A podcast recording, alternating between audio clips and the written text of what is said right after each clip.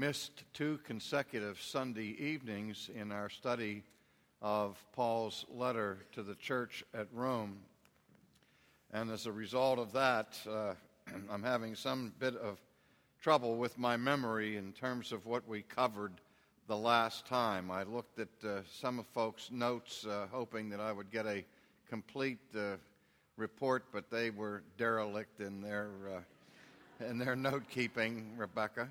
And uh, and so the bad news is that I've spoken so many times on this doctrine of justification that I do forget what I said when and where. So without intention, there may be some repetition this evening as we look together at the third chapter. But if there's any portion of Romans that uh, would justify repetition, it would be this section on the doctrine upon which the church stands or falls. Now, uh, having said that, tonight I'm going to be reading from chapter three and beginning at verse twenty-seven and reading through verse thirty-one.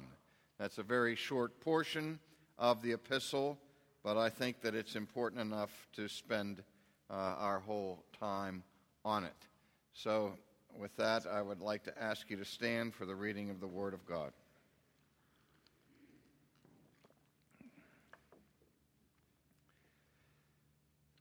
Where is boasting, then? It is excluded. By what law? Of works? No, but by the law of faith.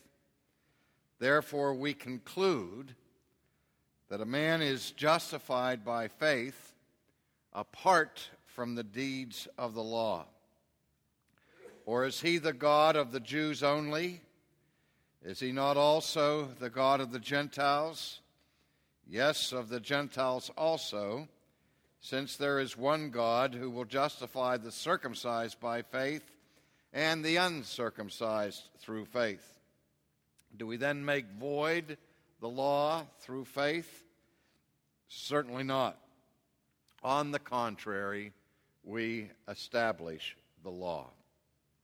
What you've just heard is not the opinion of a first century Jewish scholar, but the veritable Word of God. Please be seated. Let us pray. Father, we understand there is no more important question than we can ever wrestle with, than the question, how can we, who are unjust, be justified in your sight, since you are perfectly just and perfectly righteous? We rejoice that you indeed are both just and the justifier of those who come to faith in Christ. Be with us now as we continue our study of this doctrine of justification. Amen. I do remember this, that in our last session, I talked about the tremendous importance of our understanding of the doctrine of justification and that it was the pivotal issue in the sixteenth century Reformation. I mentioned to you that Luther declared that the doctrine of justification by faith is the article upon which the church stands or falls, and is the article upon which we stand or fall.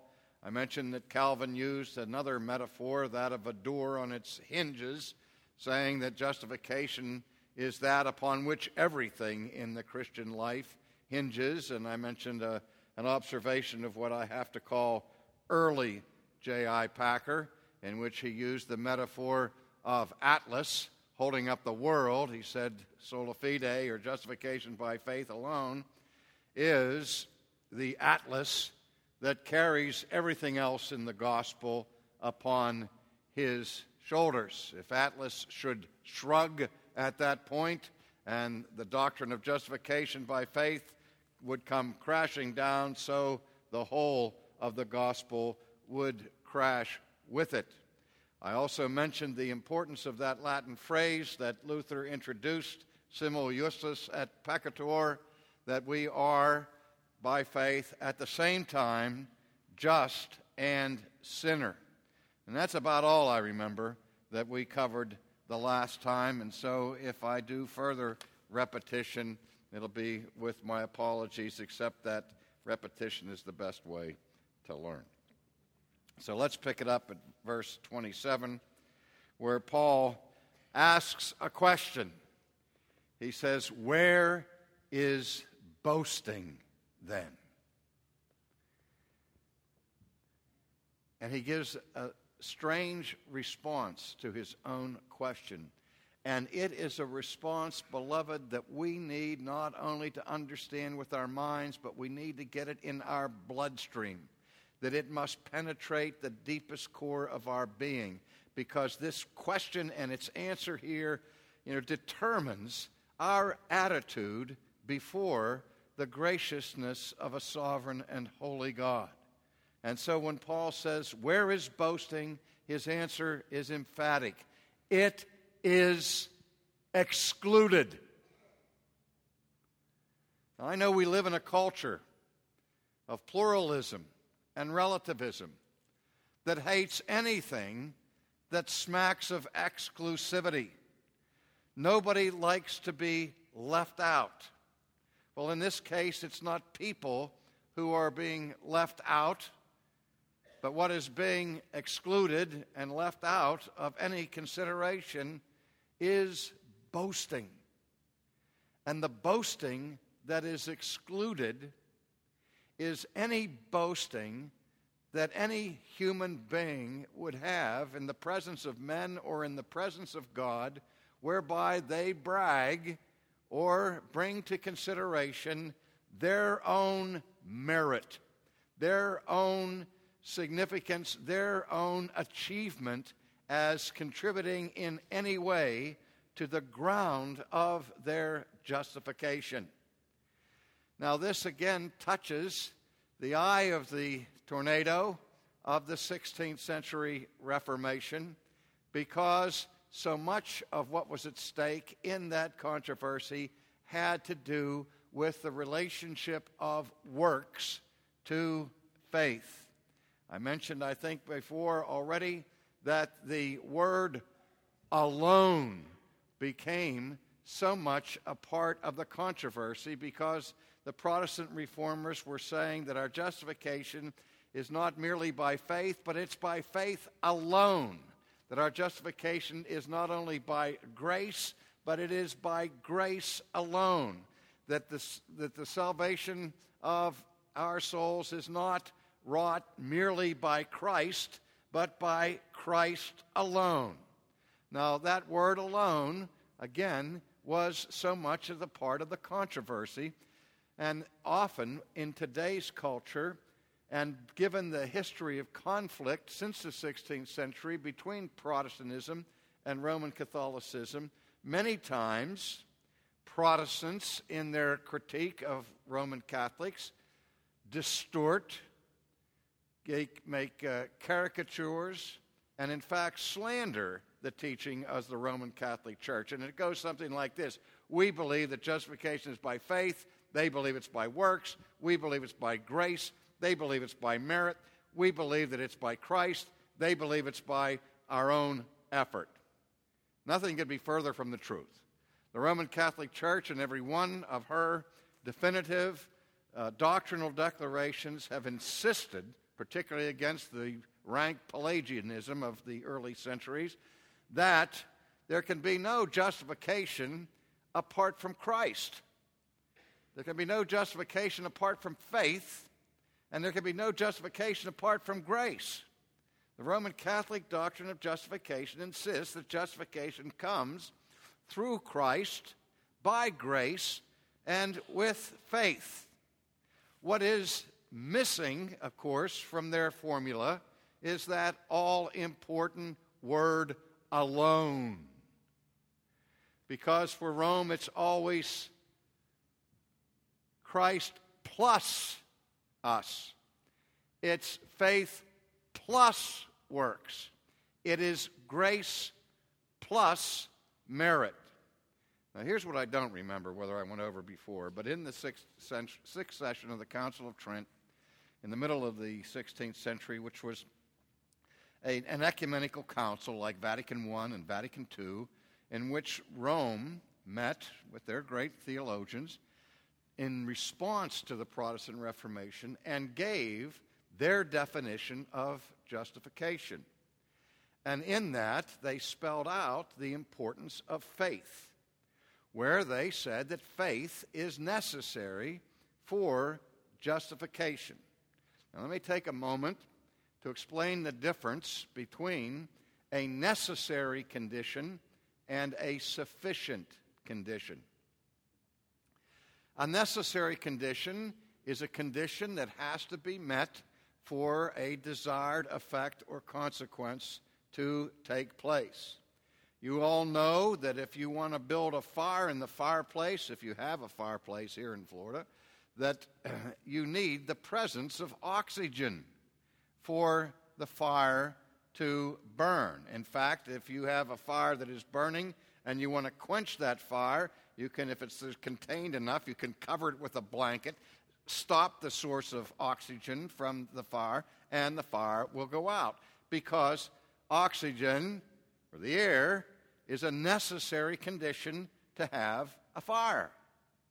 However, it's good news that the very presence of oxygen does not meet the criterion of a sufficient condition to cause a fire, because if that were the case, we would all be aflame all the time.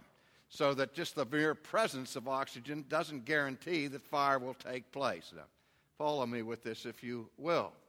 A sufficient condition is a condition that if it is met, will virtually make it certain that the desired result takes place. So that if, if you have your, your uh, uh, necessary conditions around, you have the oxygen and so on, but they're not sufficient to create the fire. You have the paper and the twigs and so on, but what it's going to take is a match or a lighter. It's going to take the flame to ignite the paper and the twigs and so on, and then that flame becomes the sufficient condition to make the fire come to pass. I hope you understand that. It's not too difficult to follow that kind of, of uh, analogy. And with respect to faith, Rome teaches that faith is a necessary condition for justification. You can't be justified without it, can you, Nick? Huh? No, of course not. I just didn't want you to go to sleep here. You must have been up late last night. What about it, Ben? Ah, okay. Now, in the sixth, sixth session of Trent, Rome says three things about faith. It describes faith in terms of three words. That faith is the initium, the fundamentum, and the radix of justification. Those are the three ways in which faith contribute as necessary conditions for justification to take place. That is, it's the initium, that is, faith initiates justification. It is the fundamentum, it is the foundation upon which justification is built. And finally, it is the radix, or the root of our justification.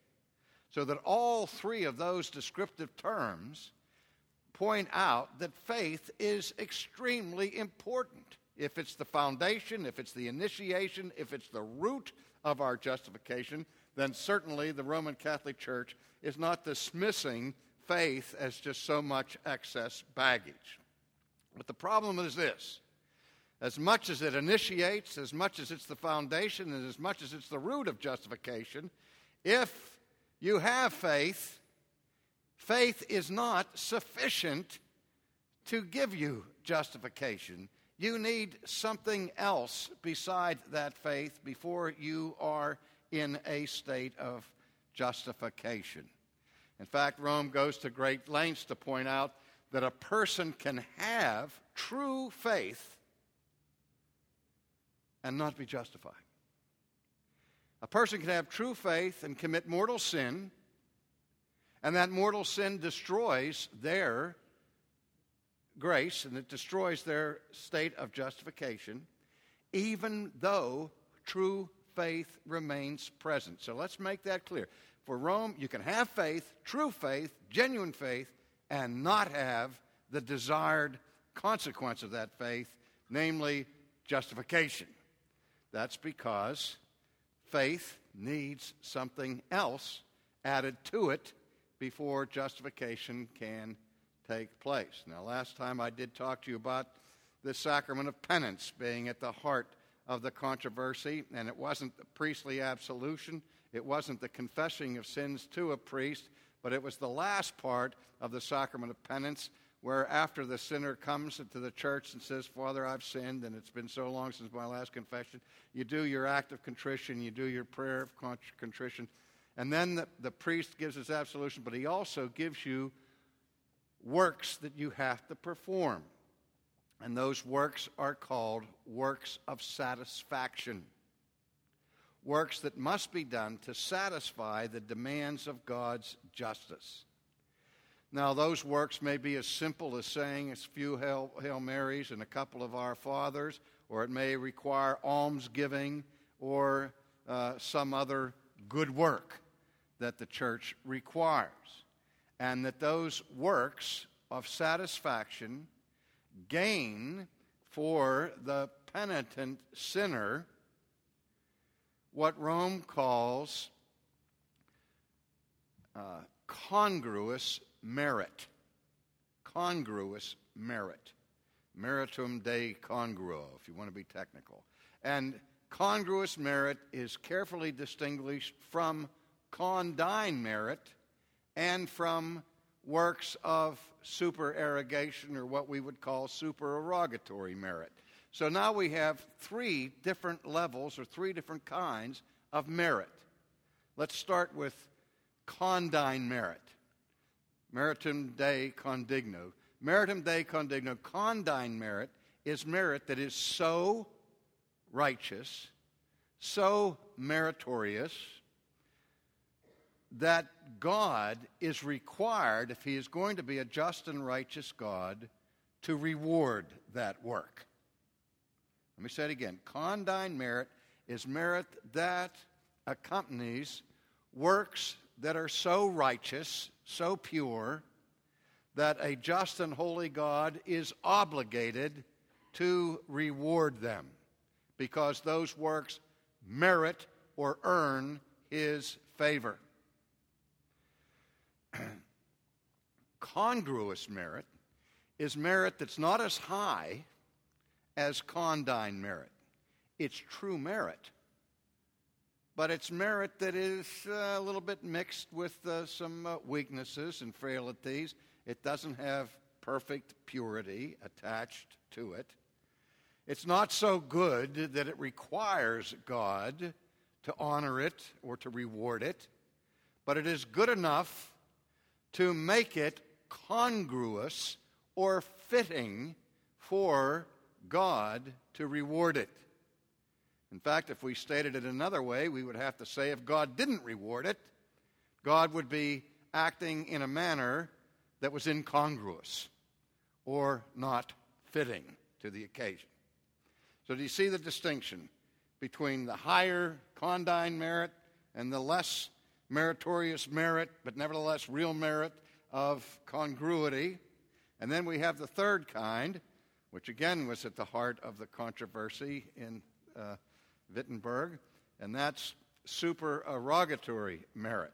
Now, most people, according to the Roman Catholic Church, who live lives as Christians, when they die, they still have impurity in their soul. They have not reached pure righteousness.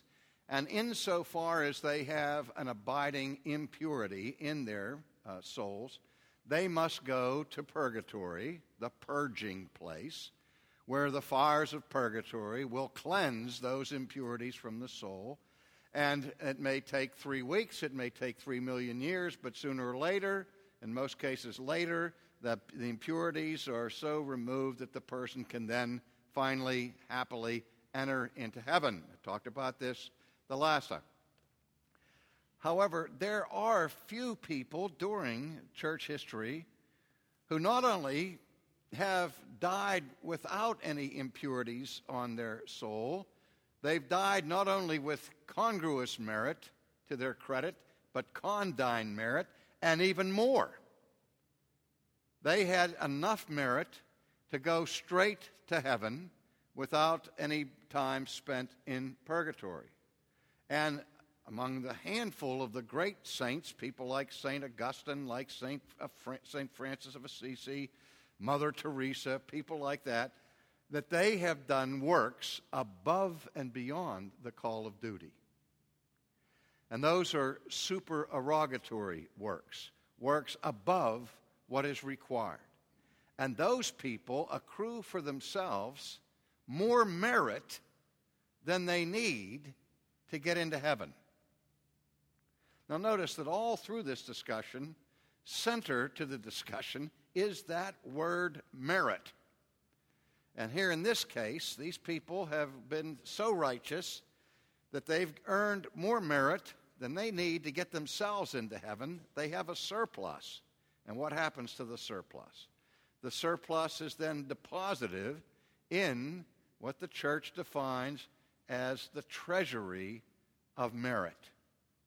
And the treasury of merit is the bank account that is a place where it's a depository, where the merit of Christ goes, the merit, merit of Mary and Joseph and of Peter and Paul and of Saint Francis and Saint Augustine and Thomas Aquinas and so on. Their merit is put into the treasury of merit. And the church, of course, owns the key to the treasury. It has the power of the keys, which is the power to distribute those excess merit to people who don't have enough merit to get out of purgatory. That's what it was all about with the indulgence controversy in the sixteenth century when Tetzel came to Germany, and he was promising that every time the, the uh, coin in the kettle rang, that a soul from purgatory sprang, because people were paying money to get indulgences, when and it happens that an indulgence is merit from the treasury would then be credited to somebody, somebody's account who lacked merit. Now, what Luther was saying in the sixteenth century, in light of his lectures on Romans, was this portion of the third chapter of Paul's letter to the Roman is like a bombshell. No, it's like a thunderbolt, a lightning bolt that crashes against all claims of merit, whether they're supererogatory, whether they're condign, or whether they're merely congruous. That what Paul is teaching us here is that there's no place in the Christian life for any merit whatsoever except the merit of Christ and the merit of Christ alone. Who in the world could add to the treasury of the perfect righteousness of Jesus Christ? The idea, beloved, is scandalous, and it detracts against the singular achievement of our Lord, who alone was sinless and perfect in his righteousness. And so Paul says here in verse twenty-seven, where is boasting? It's excluded. It's out of here.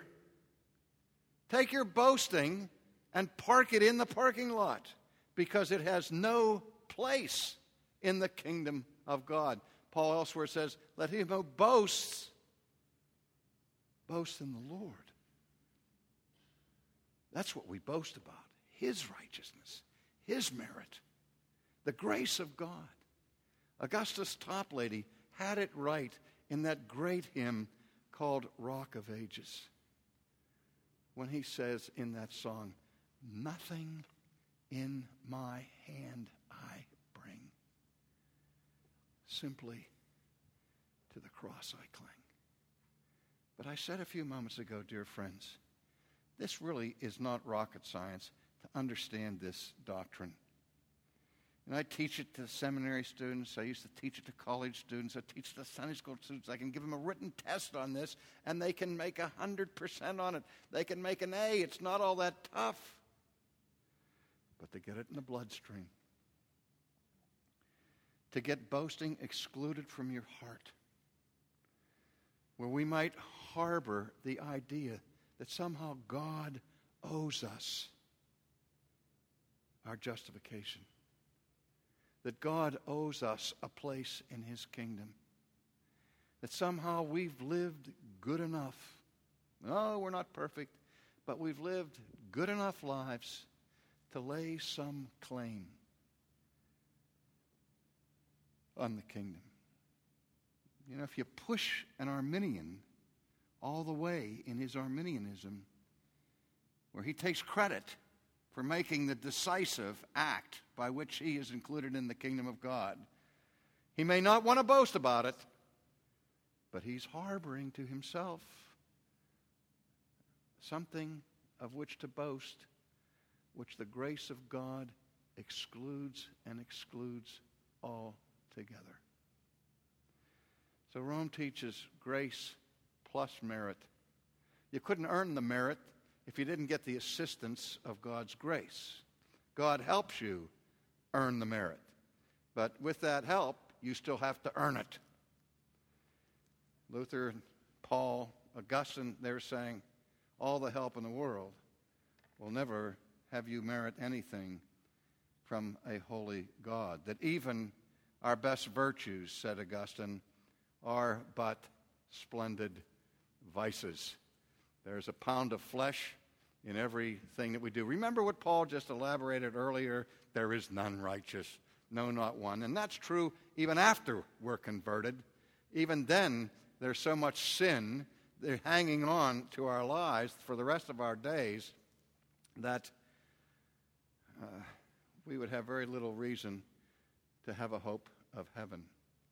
This is why this is so important existentially. If I have to wait until I am pure before God will declare me just, if I have to be sanctified before I can be justified, I'm going to sleep in tomorrow morning because I have no hope. And I'd have to fool myself to think that I have some merit to bring to Christ. I have no merit to bring to Christ. And so Paul now, in this section, asks another question. He says, by what law are these, is boasting excluded? By the law of works? No, but by the law of faith. And now he comes to his conclusion.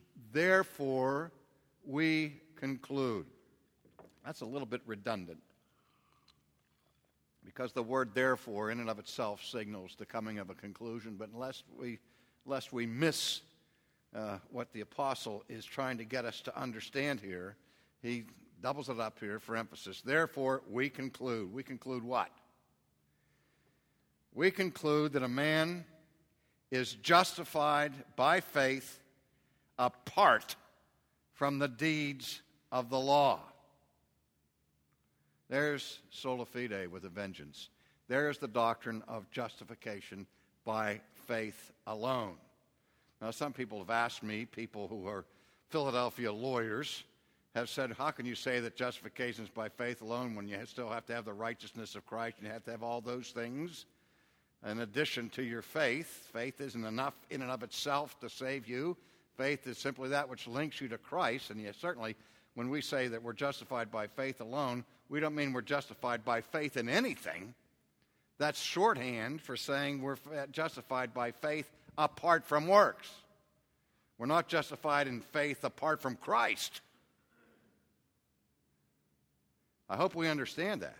Yeah, I know you live in a culture that repeats the lie every day, and you know the saying that if you repeat a lie often enough, people will start to believe it. And the lie you'll hear day in and day out in our culture is, it doesn't matter what you believe as long as you're sincere. Now, there's justification by faith alone. Uh, in a way that, that uh, Paul never understood it, and certainly Luther never understood it, because faith has an object, and that object in biblical terms is Christ and his righteousness. person can have faith in, in Buddha or faith in Moses or faith in uh, uh, Mohammed or, or faith in the devil. They might have all have faith. That, that faith isn't going to justify anybody because it's faith in Christ, and in faith in Christ alone that justifies you. But when we say that justification is by faith alone, what is meant by that is faith, what Paul says here, apart from the works of the law. And when we say that we're justified by faith apart from the works of the law, that means, beloved, that the works that we do have no part whatsoever in our justification. Now, please be careful. I did not say that works have no part in the Christian life. They have a particularly important part to play in our sanctification, in living out our salvation, but as contributing to the grounds of our justification, they have no part in it. That's what the whole dispute is about. Are we justified by faith and works, or are we justified by faith apart from the works of the law? I don't know how the apostle could be more clear. I don't know how he could say it more convincingly than he says, listen, this is the conclusion. Therefore, we conclude that a man is justified by faith apart from the works of the law. I'm going to just put a little asterisk next to that.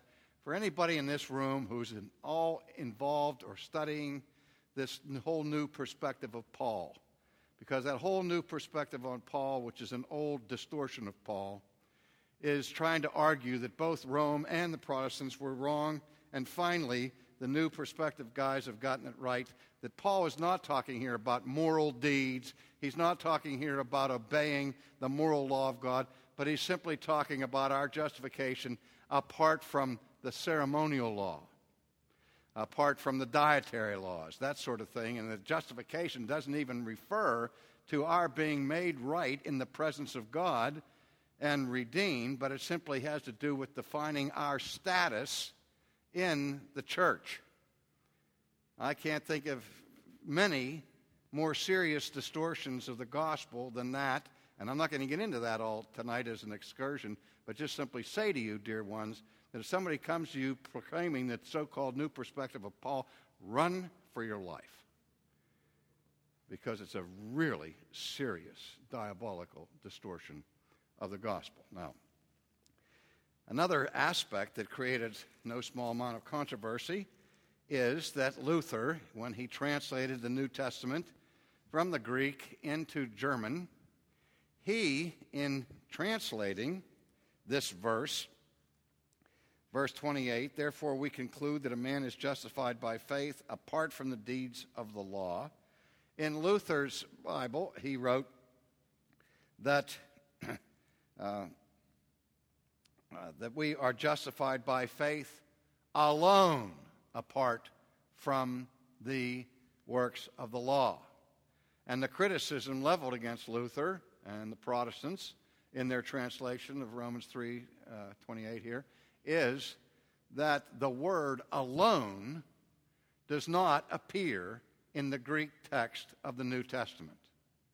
That's true. And Luther in his Bible wrote this, allein durch den Glauben, only through faith, or through faith alone. It's interesting to me that the Nuremberg Bible of fourteen eighty-three, a Catholic edition of the Bible, written in German, translates the verse this way, nur durch den Glauben. Doesn't use the word allein, alone, but it just uses the word only, only through faith. The plot thickens. The Italian Bible of the fifteenth century, sanctioned by the Roman Catholic Church in Geneva in fourteen seventy-six, added this to the text, that we are justified per sola fide, through faith alone. The exact same words were used in the translation, the Italian Bible in Venice by the Roman Catholic Church in fifteen thirty-eight. So Luther wasn't the only one who rendered the meaning of this text of Paul to mean that justification is by faith alone. And really, all Luther was trying to do was to ensure that people understood the import of what Paul is saying. Because if the word alone is there or not alone is there, the concept is plainly there. If we are justified by faith, apart from the works of the law, it's no different from saying we are justified by faith alone. Merit is excluded. Any uh, merit to our works do not contribute to the ground of your justification. Now, I said no merit of our own. Now, there is some merit that is the ground of your justification. There is some good works that is at the heart of your justification. And that's the good works of Jesus. It's the merit of Christ. It is Christ's righteousness that fulfills the law of God. It is Christ's righteousness that fill, fulfills the requirements that Moses gave to the people of Israel. Christ kept the law perfectly every day of his life. That's why, you know, I labor the point, you maybe get tired of hearing it, that we're not just saved by the death of Jesus, but we're saved by his life. His life of perfect obedience, because Christ's perfect righteousness merits, under the covenant, merits God's reward. But what Christ does with what he earns is that he gives it to us when we have no merit of our own. That's why the real issue here was, what is the ground of your justification? Your goodness, your righteousness, your works, your merit, or Christ's? And that's what the Reformation was about. And whenever anybody, whether it's an institution, whether it's a whole church, whether it's a whole world, begins to think that your righteousness adds anything to the ground of your justification, then that person or that church or that world needs to be reformed, because that is a distortion of the gospel. The good news is the righteousness that you lack, the righteousness that you cannot achieve on your own, has been achieved for you. And the only way you can get it is not by earning it, not by marrying it. I mean, if you would talk to a Roman Catholic theologian who knows his stuff, he would say, well, yeah, we believe that, that Christ's righteousness is at the basis of everything, that he's the one who provides the merit to, to satisfy God and so on. But for me to get a hold of his righteousness, for me to get Christ's merit, I have to merit the merits. Do you see it? I have to earn his righteousness, which I cannot do. I am a debtor who cannot pay his debt. We are all beggars trying to tell other beggars where to find bread, because the only one who can provide the bread of life that we need is Christ.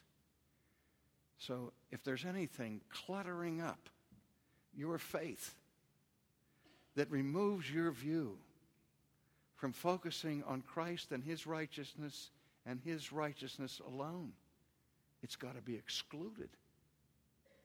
It has to be removed. Because what you're adding then, anything that you add of your own, you're subtracting from Christ. And you put your confidence and your faith in your performance rather than his. What we, what we need, friends, is Christ. Nothing more, nothing less. You see, that's why he came into the world. That's what we've been celebrating the last few weeks. He came as our Savior. And he saves us by imputation, by taking upon himself the transfer of our sins, the transfer of our guilt, that then he stands in our place as our substitute to receive the judgment of God, God's wrath upon on him that belongs to me. He takes my liabilities, my indebtedness, he takes my debts and pays the price. And yet at the same time, as I keep telling you, it's a double transfer, a double imputation. My guilt is imputed to him. His righteousness is imputed to me. So that when I put my trust in Christ and in Christ alone, God looks at me, and if he looked apart from Christ, he would see this miserable wretch who has nothing in his hand to bring, nothing to contribute whatsoever to his justification. But no, the good news of the gospel. He looks at me and he sees Jesus. I'm covered by the cloak of the righteousness of Christ. Christ is my righteousness. Is that too hard to understand? But the soul of man is too proud. We just can't believe it. We said, let other people get in the kingdom by grace alone. I'm not that dependent that I can't contribute something. I want to do some something to earn a piece of my salvation. Despair of that thought forever, because there's nothing you could ever do that would be good enough to satisfy the demands of God's law. Only Christ's righteousness is good enough to do it. That's why Paul comes to this conclusion. I conclude, therefore, that a man is justified by faith and not by the works of the law. Or is he the God of the Jews only? Is he not also the God of the Gentiles? Now, that's an interesting question, isn't it? Let me ask you this. Bring it up to date. Is God the God of Christians only? Is God the God of Muslims? Is he? Is God the God of Buddhists? Is God the God of atheists? Is he the God of governments? Of judges in Pennsylvania? Huh? If he's God, he's the God of everything and everybody. Just because he focused his redeeming grace on one little nation of Israel to call them to be a light to the Gentiles, which they weren't, doesn't that mean that he wasn't also the Lord God omnipotent over every Gentile on the face of the earth? Yes, of course he was. If God is God, he's sovereign over everybody and everything. If you conceive of a God whose domain is simply the church and not the pagan world, then you're not thinking of the God of Christianity. You're not thinking of the God who is, the God who made heaven and earth and everything in it. And so Paul asks that question, is God just the God of the Hebrews, of the Jews, of the Israelites? No. Is he not also the God of the Gentiles? Yes, of the Gentiles too. There's only one God who does the justifying. Some of you remember the old cartoon on television, Quick Draw McGraw. Do you remember that? Anybody remember Quick Draw McGraw? And Quick Draw had his little assistant, uh, Bubba Louie, huh? And uh, Bubba Louie, every time Quick Draw got stumped, uh, couldn't figure out how to solve the crime. He was the sheriff. He didn't know where the bad guys were. Bubba Louie would say, well, Quick Draw, he says, think about it. Maybe we ought to try this. Do you remember what the standard reply was from Quick Draw McGraw? I'll do the thinning around here, Bubba Louie. Let me do the thinking. And that's that's what Paul is saying here. There's only one God who does the justifying. He does the justifying around here. The church can't justify you. You can't justify yourself. Only God is the one who can pronounce you just in his sight. There's only one God who will justify, and he'll justify the circumcised, that is, the Jew, by his circumcision, right? Wrong. The Jew is justified not by his circumcision. The Jew is justified by faith. And when we get to chapter four, God willing, next week, then Paul is going to show how this doctrine of justification by faith alone is not something new that Paul's perspective brings on the scene, but it is something that has been taught from age immemorial back through the very foundation of the people of Israel, going back to Father Abraham, the father of the faithful, who was justified by faith and justified by faith alone. That's going to be Exhibit A next week, God willing. But in the meantime, God will justify the circumcised by faith and the uncircumcised through faith. Doesn't matter whether you're Jew or Gentile. There's only one way you can be justified, not by your works, but by faith alone. Oh, so then Paul says, do we then make void the law through faith? I've been emphasizing faith so much, and I've been telling you that the conclusion is that a man is justified by faith and not from works, apart from the works of the law. And when I say that, do I intend to empty the significance of the law? Am I now saying that because justification is by faith alone, the law of God is null and void? That now we can dispense with the law since the law won't save us? What good is it? We might as well get rid of it, right? To the gallows with Moses. No, no, no. No.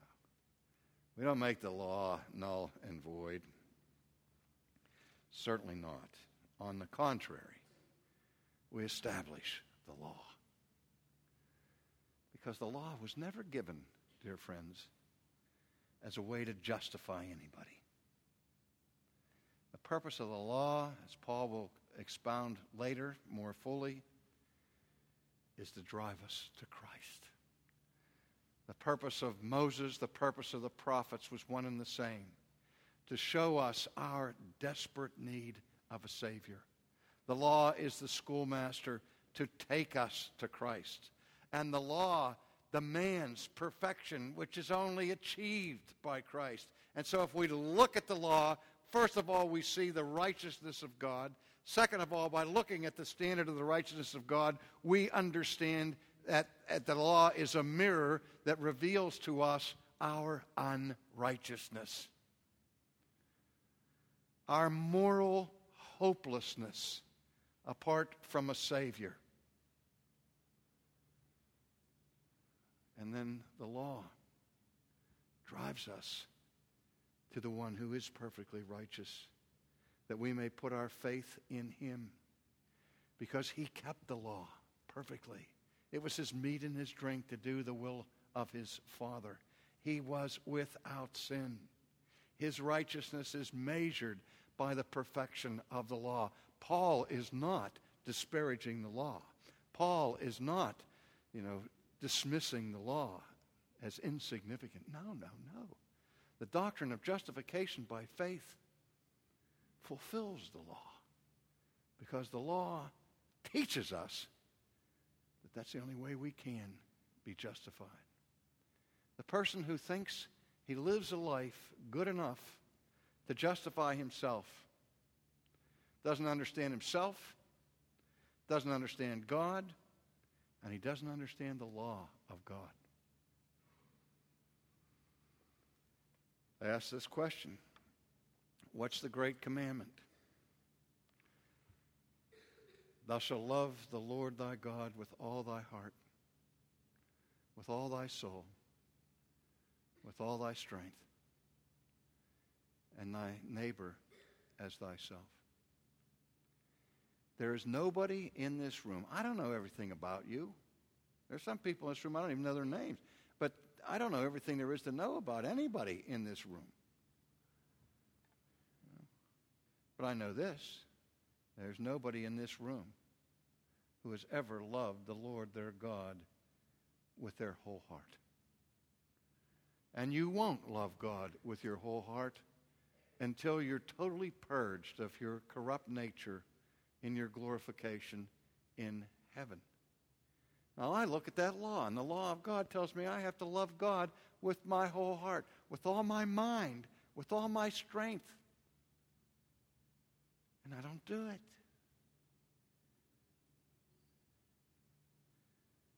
It exposes me. It strips me. It says, Sproul, you don't love God with all of your heart.